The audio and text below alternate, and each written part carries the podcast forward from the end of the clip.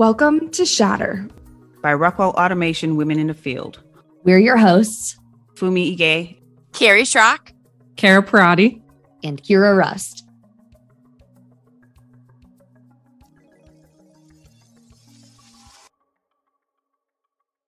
So, hi, Kira. How are you? Doing well, Kara. How are you? I am good. I'm in um, a slightly different environment than normal. I am uh, dog sitting for one of my friends today. So that's a lot of fun. Um, also, always nice to be kind of working from a new environment with how much time we spend at home now. So yes. I'm enjoying it. I love the workcation idea. Uh, since we both work remote, it's so nice just to have a change of scenery, especially when you need that creative mindset. I entirely agree. And I am someone who um, really enjoys working from home. But then every time I take meetings from either like doing work at a coffee shop or, you know, a friend's place or whatever, it's always so nice. So having a, a work vacation where you can can do that from anywhere has been a lovely little treat this past summer. You know what's funny now though? I feel like the workcation for me would be going to the local office. That would feel like a big change in my routine. Yeah. Oh, for sure. And I recently found out that one of um uh another wor- coworker who I don't work directly with actually lives in the same general area as me and I was like, "Okay, so we're going to get coffee. We're going to do this. Like how can I make you meet with me now that I know we're in the same place because it's such a rarity now." Yeah, it is. I love it. Well, we wish our guest today was in the same place as us and we could all be live having a coffee together, but we're so grateful to have her regardless. Today, we have Jolene Mueller uh, with us today. Jolene is the Global Director of System Integrator Partners and has been in Rockwell for two years. She is originally from South Africa and now lives in the beautiful Rhode Island in the USA, and she is passionate about her husband, her son, and her three dogs. She is the happiest walking on the beach with her dogs and riding her mower in her welly bobs sorry, welly boots. Jolene, I don't know if you've ever heard this, but at home here, when I've ever referred to those boots, I've always called them welly bobs. I've never heard of that, but straight after this, this is the first thing I'm googling. It's the most important thing for me to do today. Now. I wonder if any, if that's just like one of those weird one-off family things that I picked up, or if that is anything that anyone else says. So I'll be excited to learn. Written that on a piece uh, of paper. We'll have to do a, an RA Wi-Fi poll. yeah, yeah, yeah. Welly bobs, or tell us more about the welly boots, Jolene. I'm curious. Oh, so my welly boots, they are about doing stuff in the yard. They're about doing hard work. They're so different from what we do in our work lives. They're about making something, creating something, growing something. I absolutely love them. So on a mildly somber note, like you know, people like, you know, what are you what are you gonna wear when you're um, when you're buried? And I'm like, I'm definitely not wearing a suit. This I know. I know exactly what I'm wearing. I'm going to be wearing pajamas and I'm going to have a slipper on one foot and a welly boot on the other foot. And that is exactly my ideal day. Um, I love welly boots and I love pajamas. Oh my gosh, I have many, many pajamas. I have no fancy shoes, not one fancy shoe in my house. I love that. And you know what? If I'm going to be in something for all of eternity, I want to be comfortable. Right? Amen. Right? They are my happy place. Oh, that's that. Well, in further getting to know you, you you shared this fabulous slide deck with Kara and I that outlines some of the things we mentioned in your intro, your belly boots and where you're from. And it's such a great idea to have something like that handy, right? I'm I'm curious how long you've had this idea and how you've been using this uh, medium in a work setting to share more about who you are and your work goals. Yeah, so that's a it's an about me document. I had a look preparing for this. I created it about 15 years ago, which I can't believe it's been that long. Um, and it came out of a, like an executive leadership course that I did at the previous company I was at about preparing your elevator pitch um, and also creating something that explains all of your greatness. You know, we, especially women, but definitely not women, we struggle to talk about our greatness, right? Because we feel a little bit intimidated and like, oh my God, I can't say this out loud. But putting on a slide deck is actually pretty achievable. And what I do when I'm interviewing, when I'm getting to know someone for the first time, maybe they're new to a company, maybe I'm new to a company, I'll send them that deck ahead of time. And 99% of the time, they've read it by the time we speak, which gives a great introduction on who I am. Um, and what's really important about that deck is I didn't create it alone. I sort of drafted it, and then I got all the people around me that I trust and who see my greatness to help me create it. Because I, you know, I've written in there things like, you know, I'm an expert at fearless transformation. Is that absolutely true? Yes, it is. Would I have written that myself? No, but someone else was like, Jolene, you're great at that. And it sort of empowers you to create this slide talking about your greatness and it makes you more comfortable sharing it because you're not having to say it out loud. So, yeah, I've had it for about 15 years. I tweak it on a probably an annual, semi annual basis. Um, and it's um, incredibly valuable for me. Yeah, well, it was really cool for us to see a document like that where you put pieces of yourself into it, but also what you are good at and what you know you would like out of work. And um, I think sometimes we think of introduction things as either about us very personally or about us very work focused. And so it's cool always to see those uh, come together because it really is, especially now, impossible to separate those two things. Um, but with that, you noted um, that you love transformation. And kind of what does that mean to you? And do you think that this has just always been a piece of your personality, or is that a passion that you've developed? This is a super interesting question. I think I had, before hearing this question, I had never made the connection that it was part of my personality ever. Um, and in thinking about it, it definitely is. Uh, I find um, puzzles super appealing and how to find efficiencies in things super appealing.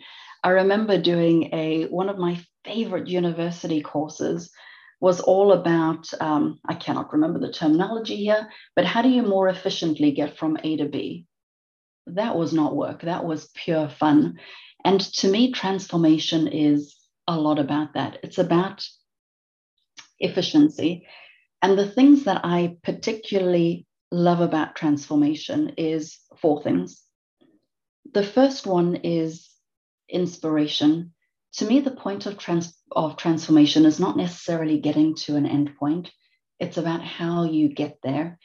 And usually, you know, the people who are working in a certain organization or working with a certain process, they've got ideas. They've lived this thing. They know the things that don't work and they've got ideas on what could be done to make it better. To me, transformation, the majority of it is listening to those things. That is the majority of transformation. And that's a gift to be able to get input from a lot of people. Um, so, of the four things, the first one is inspiration and listening to people and implementing all of the ideas they've already got. Um, uh, the second one is um, going back to listening. What is the real pain? What is the magic that we could unlock in something? Um, the third one is collaboration. I love collaborating. I love collaborating. I love agreeing with people, disagreeing with people. I love them equally. Um, and figuring out how can we do something better? Where do we agree? Where do we disagree and compromise? Nothing wrong with that. Um, and then the fourth one is making sure that you get to that destination with buy in and with mutual delight. I've learned through various transformation projects, it's pretty easy to get somewhere and tick the box and leave a lot of disappointed people around you. That's totally doable. You can hit the end point. It's a skill on how to get there with people going, yes, this is where we wanted to get, and this was a healthy process. So to me, what transformation is, is getting to an endpoint with buy in and with people coming along on that journey to you. And that's what I love. That's beautiful. Buy in and mutual delight. Right? Yeah. Right. And it might mean that you don't get to where you wanted to get to. Mhm. That's a really important part of transformation is compromising to be like, oh, okay, fine. So we're not going to get to point 10, but let's get to point seven and be like, God, yeah, we love this. Mm. Far more important, far more important. Well, and I feel like so many people have um, a sort of aversion to like the um, compromise wording. And so even just taking that and flipping that around and referring to that as mutual delight is such a beautiful way to frame that. You know, like even in framing that, you change the perspective when you walk in. Reframe. Yep. Software from Rockwell Automation was always built on a promise of giving you clarity amidst the complexity of running a plant or production operation. You've probably experienced these gains for years through an architecture that delivers in all phases, from design to day to day operation, maintenance, and even advanced innovation. We have not stopped delivering. New solutions, new ideas, new ways to work, and now a new name. FactoryTalk Software brings certainty and confidence to your complicated world. Core applications give you the foundation to customize and build out your operation to achieve and exceed business goals. We are building the innovations you need to strengthen performance and achieve growth, solving real business problems, not responding to the trends. Now, when you think of software from Rockwell Automation, remember that FactoryTalk is the most comprehensive and innovative software portfolio in the industry. Transformation as a mutual delight is a beautiful thing to imagine when you're seeing the light at the end of the tunnel. But transformation is exhausting. And many companies across the globe are learning this in this current era we're living post pandemic, right? We found a Forbes article from before the pandemic that had some interesting statistics about burnout. For those that may have not have heard the term, burnout is a condition people face when they overwork and generally feel underappreciated. According to Gallup, 23% of employees report feeling burnout at work very often or always, while an additional 44% report feeling it sometimes. We all know this figure has been magnified in recent years as well over the pandemic, and as companies are growing and stretching and facing the um, uh, global situation that we're in as well. But this is a significant number of people, regardless, even before the pandemic. I wonder, Jolene, what's your experience with burnout? Um, was there ever a time in your life that work felt like it was taking over? And I want to add as well, since uh, transformation is a is a big part of um, your passion, is that something that you have to address in the process as well? Yeah. So first of all, I find those percentages really sad. No one deserves to feel that way. You know, overworked and even worse, underappreciated. No one deserves that. I find yeah, I find that really sad and really staggering, actually. Um, so I was thinking about, you know, when last I felt like work was taking over, because it's something that I've transformed myself. Um, and it was when my um, son was young. And this is pretty emotional, actually. You know, I remember him talking to me and me not listening. I wasn't listening. I was doing an email and I find that incredibly sad. There's this little human being that was trying to share himself with me, and I wasn't listening. And that was a incredibly significant wake up call. Um, and I don't do that anymore. You know, my son is um, older now; he's in university, and he is a spectacular human being. Um, so I would say um, a few things um, about this. The first one is, um, you know, with burnout, you know, keeping in mind, I remember learning this, I was doing an, a different executive um, leadership session in the company I worked for before. Um, remembering we're not paid for our time. That is not the most valuable thing about us. Um, we're paid for our energy. we're paid for our creativity, um, our inspiration, our thoughts, our actions, our culture. Um, that's what we bring to these companies. That's what we bring to um, the people around us, the people that we lead, the people um, who lead us, our colleagues, etc. Um, so, um, in line with that, I pay um, a lot of attention to feeling balanced in my life. I will no longer work and talk to a person at the same time. I don't do it. I don't multitask. Um, it's interesting. Multitasking is seen as a skill. A, I don't have it. I cannot multitask, nor do I see it as a skill. I cannot do two things at the same time. So if I am on a call with you, if I am mentoring you, if I am coaching you, if I am listening to you, you can be 100% certain you are the only thing I'm focused on, always and forever. If I happen to be looking away something, it's because I'm researching something for you or looking on LinkedIn for you or something. Um, and I find that um, very important. Um, I can do something great when I'm focused on that thing. Um, something else on um, burnout.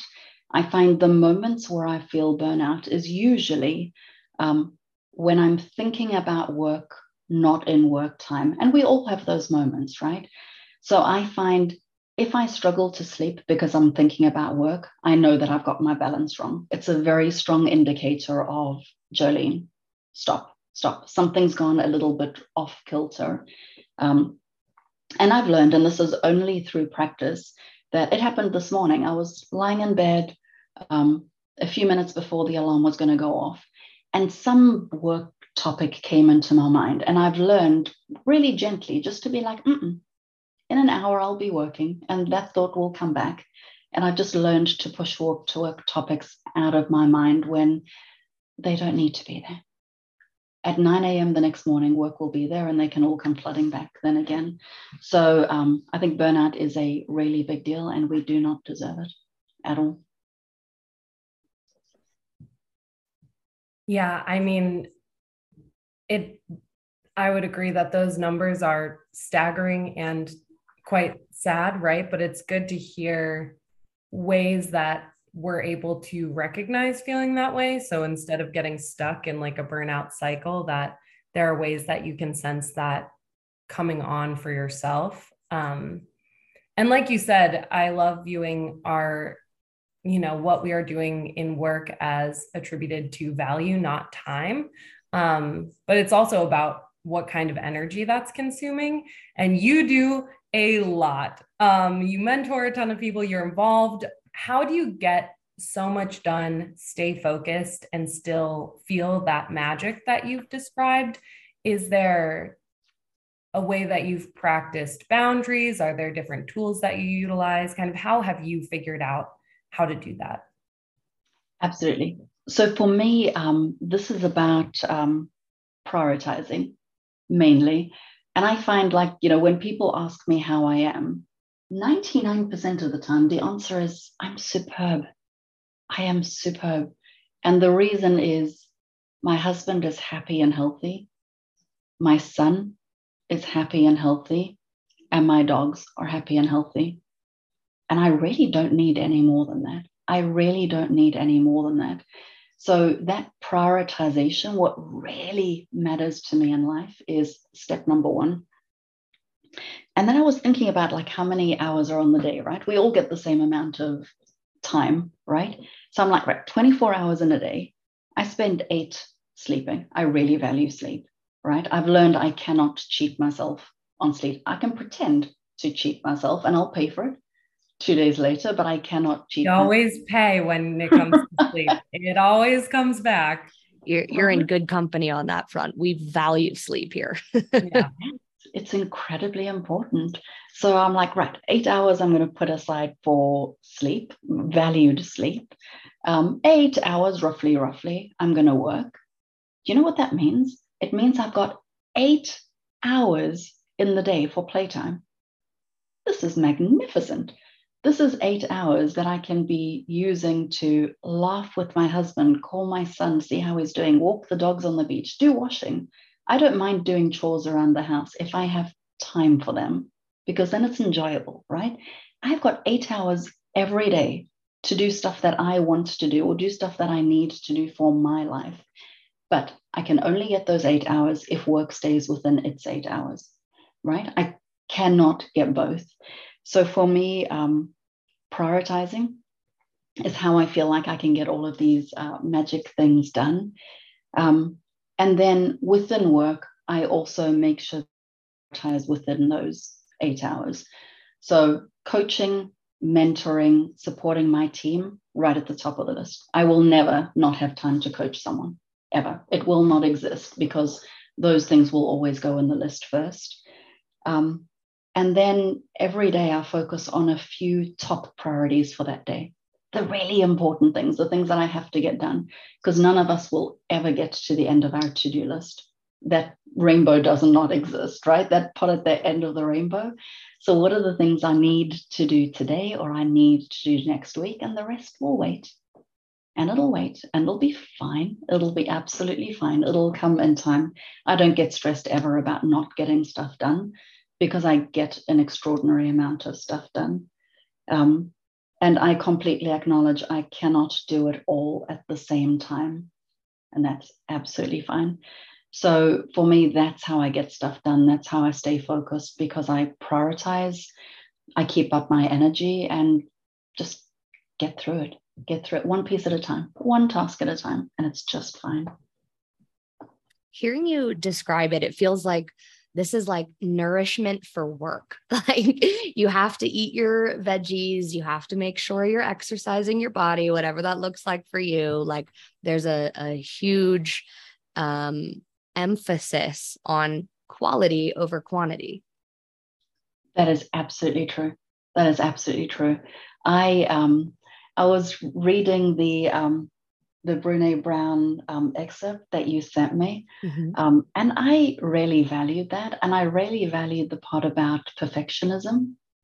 Um, I used to be a perfectionist, and what was written there was, it really hit home actually about it's not about getting stuff done to a great quality. It's about feeling like you need to prove something and achieve something. It comes from a point of, I'm not going to say weakness, but it comes from a point of not actually trying to do a um, a really good, solid job. So I used to be a perfectionist. I'm really not anymore mm-hmm. because it doesn't do anything. So, yeah, to me, it's definitely about quality rather than quantity. And it's things like when I'm talking to you, I'm talking to you. Wonderful. And then I will move on to the next thing and I will do that. And then I will move on to the next thing and do that. Because otherwise, I can easily finish the week and be like, I've done everything poorly. Yeah. Right. What did I even really get done that I want to sign my name on? Right. Yeah. Right. Absolutely. And even I found perfectionism can be a distraction to doing lower quality work. you know, like it will eat away in your head and then you're distracted in that same multitasking thing. You can't, you can't do what you are trying to do if you are constantly overwhelmed by needing it to be perfect. Indeed, you cannot. And it puts so much pressure on you, pressure that is not deserved. No, absolutely not. I'm a recovering perfectionist. I'm really trying.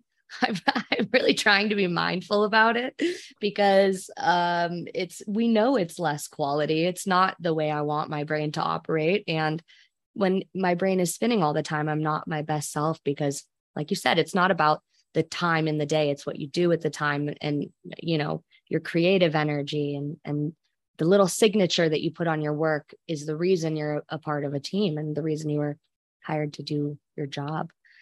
I think also it would be really hard to be a leader in transformation and be a perfectionist. this was so when I started, this is such a good uh, topic. So when I started doing uh, transformation, it was uh, digital transformation, right?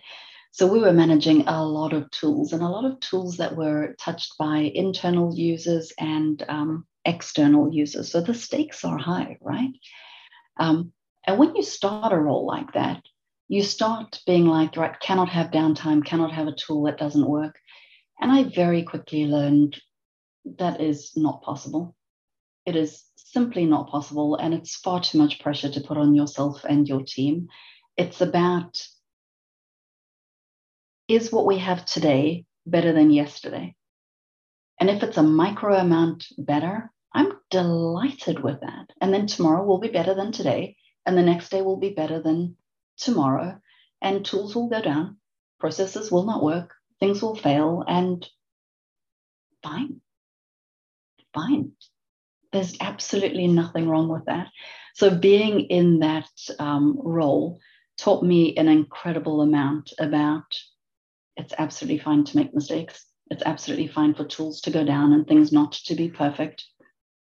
And it's also absolutely fine to um, put stuff on ice, walk away from things, decommission things. Um, as people, we tend to find that really quite difficult because we get invested in a project and it's not going well, but often we'll just keep going with it because I don't know, we wanted to achieve something. We've invested a lot in it. I understand that. So there is a skill in walking away from something or realizing that its time is just not now. To me, a good idea is like a sailboat sometimes you just have to put it down and wait for the wind to pick it up again. And the wind will pick it up. It will. Sometimes it usually takes about six months in my experience, but the wind will pick it up. So do not feel disheartened if you just need to put the sailboat on the side for a moment it's that sunk cost fallacy, right? Whether it's time, energy, whatever else. I've put X amount into this. I must keep going, even if it isn't working. And so I think being able to like step back and say, whoa, maybe we need to check back up on this in that six months or get a different angle, whatever it looks like, is very difficult, but so, so important. It is difficult because we care, right? And we started this thing for a reason, whatever this thing is. Absolutely. So, Jolene, maybe switching gears a little bit, but um, when you've talked about your work uh, in our previous conversation with Kira and myself, you don't necessarily use the term career. Um, and can you tell us a little bit more around why that is or what your methodology around that is? Yeah, so I've got a confession to make. I don't have a five year career plan. I have absolutely no idea where I'm going to be in five years. What a refreshing, refreshing thing to hear, especially from someone in your position. You love to hear it. yeah. Yeah. And I remember feeling awful about this for years and years and years. What's your career plan? Shit. I, I, I have no idea. And I love the fact that I don't know. I have why would I want to know where I'm going to be in five years? Five years ago, I wasn't in this country. I wasn't on this continent. I wasn't working for this company. I didn't have one of my gorgeous dogs that's with me now. Um, that sounds magical to me. Not knowing where I'm going to be in five years, I have no idea. I'm planning my um, plan on changing this. So um, I enjoy every day. I delight in every day. I do not take this life for granted. I do not take the people around me for granted. Um, and I'm open to every possibility. So, a, um, a piece of advice I would have, and I give this advice to really anyone that I mentor, you know, as we as we go through life, we're we're sent emails, we're sent LinkedIn connections, people contact us, and they're like, "Hey, I've got an opportunity in blah blah blah. Would you like to talk about it? Hey, I've got the answer is always yes. The answer is always yes. I cannot think of ever speaking to another human being and regretting that conversation because people are fascinating and we're interesting. And I cannot imagine not learning something from someone every single day. Um, and if I think about how I got to Rockwell, it was from this gentleman called Johannes that phoned me up one day, connected with me through LinkedIn saying, Hey, I'm at this company. Would you like to speak? Yes. Yes. And at the time when we spoke, really wasn't the right time for me to leave the company I was at before. I was going through the um, green card process. And then he reached out again saying, Hey, would you like to speak? Yes, I would like to speak.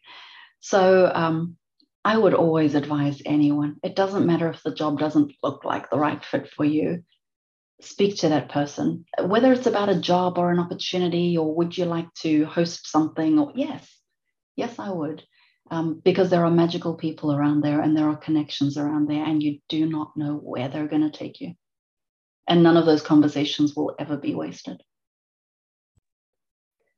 Awesome. I, it, that makes sense if you're trying to map out a career and you have five year, 10 year, 15 year plans.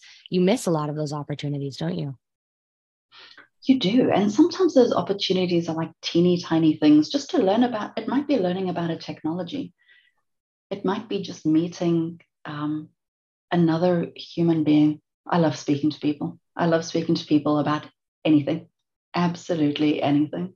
It's a delight. To me, that's why we're all here that's why we're all here to make connections. I entirely agree and feel very similarly. Like interpersonal connections are the ways that like my cup is filled, so to speak.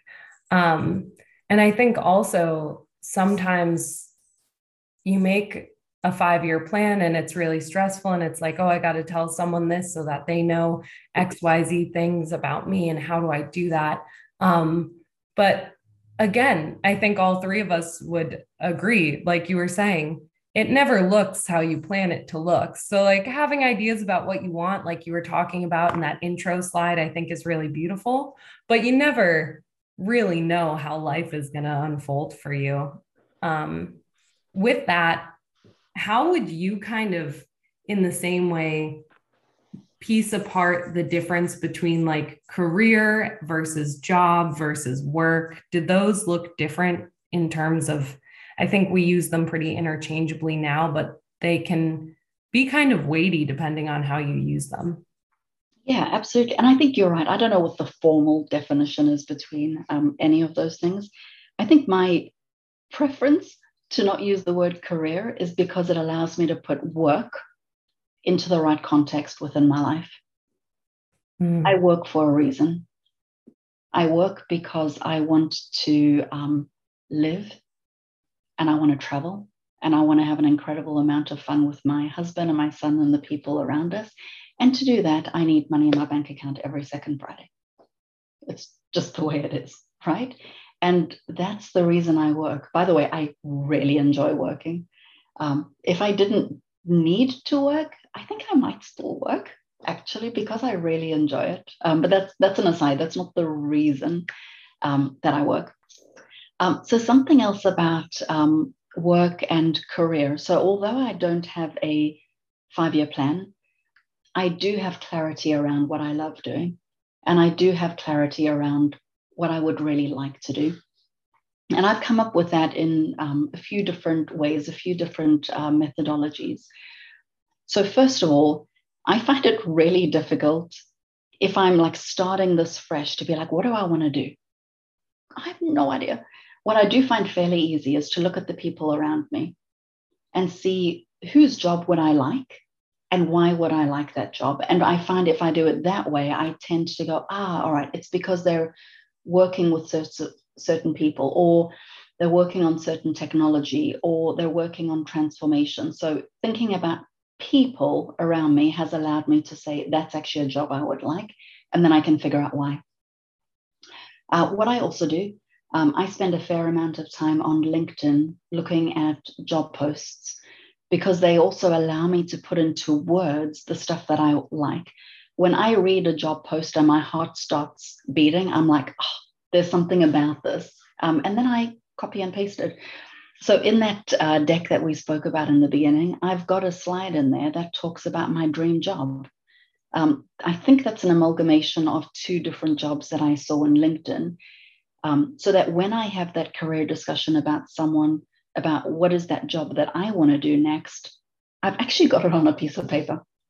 I can tell them what I would love to do next. It doesn't mean that the job I'm going to take is going to be perfect, but it allows me to explain to someone really quite quickly why what are the attributes i'm looking for um, and like in that about me slide deck i think i say for future i say transformation possibly coo i think i would love a coo job. So i don't have a five year plan. I do really know what i love to do and i do have an idea of where i the things i would like to do next. And in between now and then will be adventure it'll be adventure. You're so clear on who you are. It's like you, you don't need the rest of the fuss. If you know what your values are, you know what you want your life to be, and you are moving toward that as a North Star rather than scrambling every five years to try to make sure you're on track with this idea that you had based on a past version of yourself, right? Right. On pressure that someone else put on you to have a five year plan. Right. And I think that puts pressure on yourself, right? To be meeting XYZ goals. And then if you don't, or it looks a little bit different, it's like, oh no, I've not done this, this, this, and this. And it's like, no, it can just look different. Mm-hmm. Yeah. And who decided we needed a five year plan? Oh. Where did that come from? Preach. I'd like to figure it out so we can have a discussion. Uh, on that note, though, a lot of the messaging that we get as as young people and maybe I'll just speak for myself. A lot of the things that I've heard are around hustling and putting the work in while we're young, almost like there's a there's like a success piggy bank and it's like invest now because if you don't put the work in now, you know, there's no chance you're going to have a successful career. So there's a lot of this pressure to be successful without ever feeling empowered to define success in our own lives for ourselves. Uh, like a lot of what I'm hearing you say is you take this very humanist approach. I'm a human. I have this time in this life. Here's what I want to do. Um, but if I'm one of the young people you mentor, what's your response to that kind of ideology? I would say two things. Um, first of all, I think it is important to define your success it doesn't have to be a lofty goal, but what does success mean for you? It might be that at the end of the day, you're like, yeah, I'm happy. Nothing wrong with that. That's pretty much my level of success. That's my measure of success. I am no, I have the simplest brain ever. Um, so define your success and feel free to change your mind whenever you want to. Whenever you want to, right? This is your life entirely. So today you can define your success as I want to travel, or maybe I want to just go hell for leather on work for the next year. Fine, do that, but you define that success and change your mind all the time. Um, the second thing I would say is do not take work too seriously. Do not take work too seriously. Think about why you work. I remember sitting with a family member, this is going back quite a few years, sitting with a, it's actually um, my brother in law um, on a beach on holiday with our kids playing. And he was on his phone. And I remember saying to him, Why? What, why are you on your phone? And he said, Because I really enjoy it. And at the time, I went, Okay. And thinking back now, I'm like, Man, man, there was something, you know, and of course, this is his, his own choice, of course um, think about why you work and do not take it too seriously. Um, you know, I was thinking about this the other day, you know, you know, what are the things I'm going to remember when I'm older? And what are the things that I want to be the same or I want to be different? My marriage certificate has a man's name on it, an incredibly special man's name on it that I married many, many years ago, 27 years ago. What I know is that I want that name to be the same this year, next year, the year after, because he is incredibly important to me. My business card has a name on it. That name is probably going to change, right? Almost all of us used to have a different name in our business card. And I've still got two decades to work. It that name on that business card is probably going to change. And that's important to think about, right? So when I'm prioritizing what's important to me, um, do not take work too seriously. Put it in the right place in your life. Define your success and go with that. Do not put this pressure on yourself. It's not worth it. It's not worth it. That was a fairly long winded to that answer, but I think it's such an important, sorry, to that question, but I think it's such an important question because it's pressure put on us by who?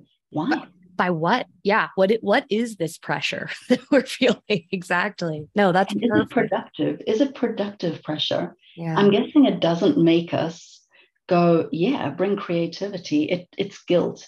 Guilt is one of the most destructive, I'm going to call it emotions. I don't think it's an emotion. I don't know what guilt is, but it's destructive and it has no place and it has no value. Um, I was going to say that I don't think that answer was long winded. I think it was, you know, a necessary explanation for that. And I think allows people hearing that to take a hard look at what are we prioritizing and what does make us happy and how do we do that um, kind of in addition to what you were just saying about the guilt that comes with that i know that you've worked really hard to make those priorities um, you know in a way that allows you to be more free from that are there other ways that you've been able to free yourself from that guilt, considering that a lot of the times, no matter what your internal work on that is, there's a lot of external pressure for that guilt to exist for us? Yeah, so I should probably say at this, point that I have um, a lot of self doubt. Like an incredible. Don't amount. we all? Yeah, that's, yeah. Right. And I wish I could tell you why. I wish I could tell you why, because I don't deserve it, right? I'm like, I do a great job. And I am sensible, I am powerful, I am intelligent, I rate incredibly highly at work, yet I have incredible self doubt. Um, and to me, a um, you know, what do I do about that? One, acknowledge it. I find that is the most important part of self doubt is just acknowledge it. Um, secondly, recognize it when it happens, right? So um, to me, it's like a black crow that I have sitting on my shoulder and just being like, go, be gone. You, you don't deserve to be here. In a just really gentle, non beating myself up kind of way. Oh, the um, crow is here. oh, the crow. oh, um, I'm going to give a, a little example. This was a this was a really significant moment for me a few months ago, and it involves my manager. And I've never told him this, so if he's listening to this, he might get a kick out of this. So my um, last uh, performance mid-year performance review, I was absolutely certain that my manager was going to tell me at that review that I wasn't doing a good job and he thought he should hire someone else and I should find another job. By the way, there was no reason for this. There was no reason for this, right? But I was absolutely convinced that that's how this conversation was going to go. I walk into the room. What does he say? Jolene, don't change a thing. Jolene, don't change a thing that was such an eye opener on how my self doubt and reality can be two wildly different things. And my confidence since that conversation has skyrocketed. And now, whenever I have self doubt, I hear, Jolene, don't change a thing. So, to me, very important for self doubt is acknowledge it, acknowledge it's there, and then pull in all those voices of the people who do see your greatness because you'll like replace those crows with doves or whatever your whatever your um, bird of choice success pigeons. success pigeons. And people around you will see your greatness so use them. Use them all the time. Oh that's beautiful. That really is. And having those you know people who can remind you of that and also like the acknowledgement piece in recent history when I've been like feeling frustrated or some of those guilt, whatever. Um, I have started to try to welcome them as an old friend. Say, okay, here you are. Yeah. Thank you. I know that you are trying to serve a purpose. Might right now might not be the time. We'll see where this goes and we'll try and, you know, not fight yourself on it, but just like, okay, you're there, but you don't have to be. I think that's right. And be gentle with yourself. Be yeah. gentle with yourself. Just like give it a gentle path to be like, not right now. Thank you very much. Yeah. Um, so kind of connecting to that last piece around, you know, the cultural pressure that gets put on on all of us. Um, I think specifically women might hear this more, but um, I think everyone can really learn from how to combat this phrasing of you can't do it all. I think we are regularly reminded of this idea that you can't do it all. Um, what kind of advice do you have for people who are hearing that, you know, many times women? Um, and how do they find the balance to be able to combat that? So, first of all, I hate people telling me what I can do. Oh my God, I hate it so much. Don't tell me what to do. yeah. Who are you?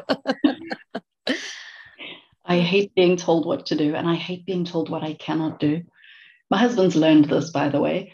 If he tells me I cannot do something, oh my gosh, right? I will build that wall. I will climb that ladder. I will do right. And he's he's learned how to how to use this this fact that he knows about me. We're, um, we're, putting on our welly boots and we're doing it then. Right. yeah. Um, and I fully believe I can do whatever I want. I can do whatever I want. I do acknowledge I cannot do it all at the same time. And that is very important.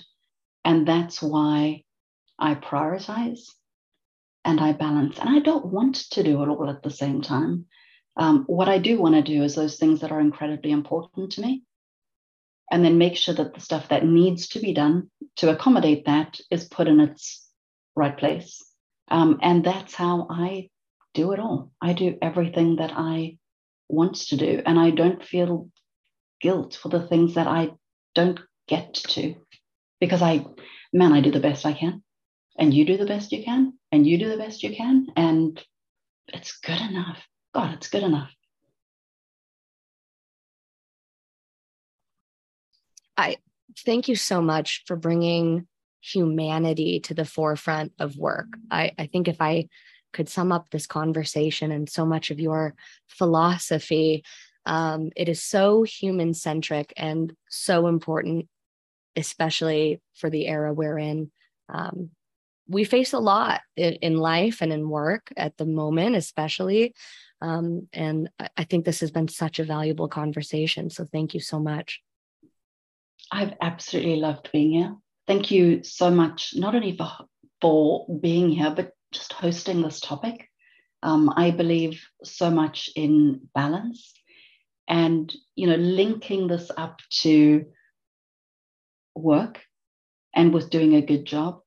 To me, you know, having that balance, having the energy, energy is incredibly important.